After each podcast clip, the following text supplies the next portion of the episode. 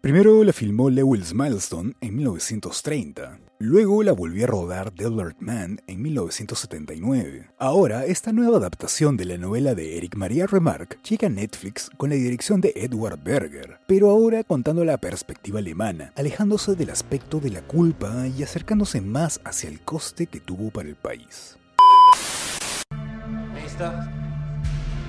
Paul Bäumer. Möchte noch nicht loslegen.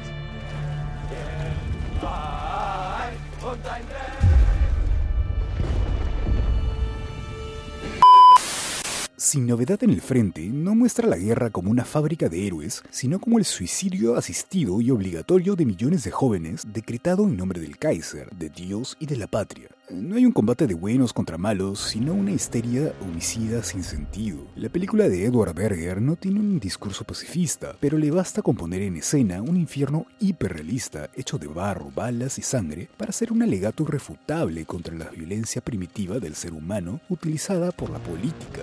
La indiferencia por la devastación se nota desde un principio con esos hombres que recogen la ropa y las botas de los caídos en el lugar de combate para enviarlas en camiones a lugares donde se lavará la sangre y se restaurará la indumentaria para ser reutilizada. Todo muy burocrático, todo muy indolente. La historia sigue a un Paul Bomer más asombrado y aterrado ante la gran ilusión que termina en desilusión de alcanzar la gloria de una guerra gigantesca en la cual el lodo, los charcos, el frío y las vísceras humanas son una constante atmosférica. En las siguientes dos horas de Sin Novedad en el Frente veremos el horror de esa guerra cuerpo a cuerpo desde el punto de vista de Paul, quien pasará de aquel desbordante patriotismo a padecer la creciente desidia de sus superiores, que los ven como carne de cañón, un mero engranaje, parte del sacrificio que hay que hacer para un fin superior.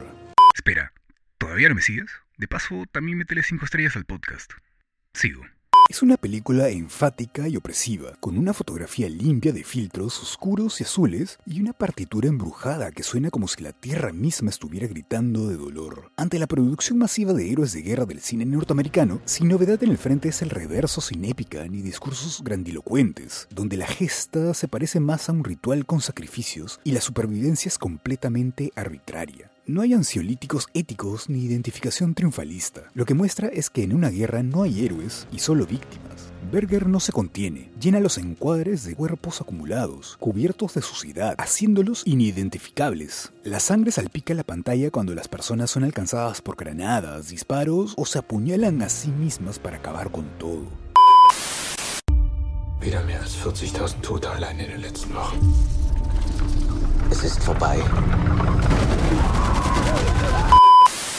Una de las líneas narrativas que la película presenta son las negociaciones que llevan a cabo los alemanes por un armisticio. La delegación la encabeza Matthias Erzerberg, interpretado por Daniel Brühl, quien es el único político que parece tener conciencia de la carnicería que se lleva adelante y que hará lo posible por llegar a un acuerdo, pese a la oposición de los oficiales y las perjudiciales negociaciones que tuvieron que aceptar, pese a los ruegos del delegado Erzerberg. Negociaciones que fueron el germen del nazismo. Sin novedad en el frente, ya aspira a ser uno de los mejores títulos del cine bélico, especialmente por su concreto y certero mensaje antibelicista. Película cruda, en la que lo épico queda reducido a unas batallas en las que realmente no hay un ganador, solo la muerte.